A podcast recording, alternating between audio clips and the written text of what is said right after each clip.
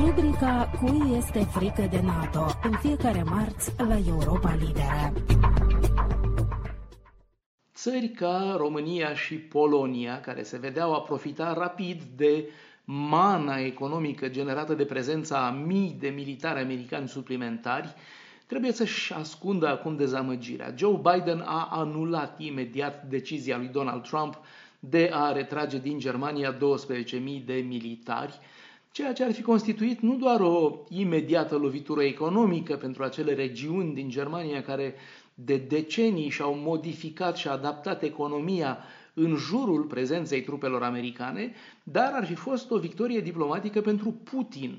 În ciuda promisiunii vage a lui Trump că acei soldați mutați din Germania ar fi fost instalați în România sau Polonia, decizia a fost văzută mai ales ca un fel de pedeapsă personală pentru Angela Merkel și pentru Germania. Aproximativ 35.000 de militari americani sunt staționați în Germania, unde, potrivit acordurilor, numărul poate urca până la 52.000. Trump a tot insistat pe aceea că Germania nu a dedicat 2% din produsul intern brut apărării, și a criticat mereu relația comercială a Germaniei cu Statele Unite prin intermediul Uniunii Europene. În realitate, contrar afirmațiilor lui Trump, Germania nu datorează acești bani Americii sau NATO, Alianței Nord-Atlantice. În 2014, țările europene și-au stabilit un obiectiv de a cheltui țările din NATO 2% din produsul intern brut pentru apărare până în 2024. În 2019, Germania a atins 1,3% în cheltuielile cu apărarea, potrivit Institutului Internațional de Cercetare pentru Pace de la Stockholm. Aici intervin însă tot stoiul de neînțelegeri tehnice. Mulți își închipuie că cei 2% din produsul intern brut pentru apărare ar fi fonduri destinate Statelor Unite sau NATO ca un soi de taxă.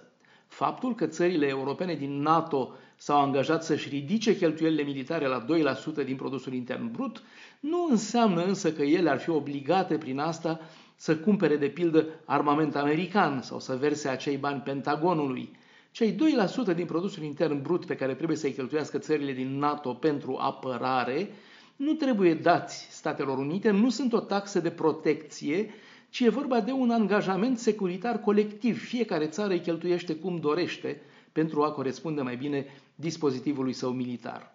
Mulți se mai temeau apoi că retragerea, fie și parțială, a trupelor din Europa sau mutarea lor în alte țări, în situația de față, va încuraja Rusia. Generalul american Ben Hodges, acum pensionat, dar care a comandat forțele americane din Europa, numise deja decizia lui Trump o greșeală colosală. Joe Biden a anulat-o și a anunțat în același timp că vrea să prelungească cu 5 ani acordul START cu Rusia. E vorba de tratatul de limitare a armelor nucleare strategice, New START. Kremlinul a declarat deja că salută o prelungire a pactului, ultimul tratat bilateral major de dezarmare nucleară existent între Rusia și Statele Unite.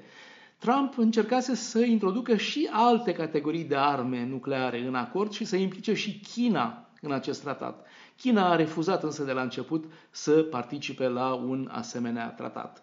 Noul acord START, semnat în 2010, limitează la 1550 numărul focoaselor nucleare care pot fi deținute de părțile semnatare și la 700 numărul rachetelor nucleare și al bombardierelor care pot fi desfășurate. Altfel zis, o reducere cu aproape 30% comparativ cu limita anterioară care fusese stabilită în 2002. Bruxelles, Dan Alexe pentru Radio Europa Liberă.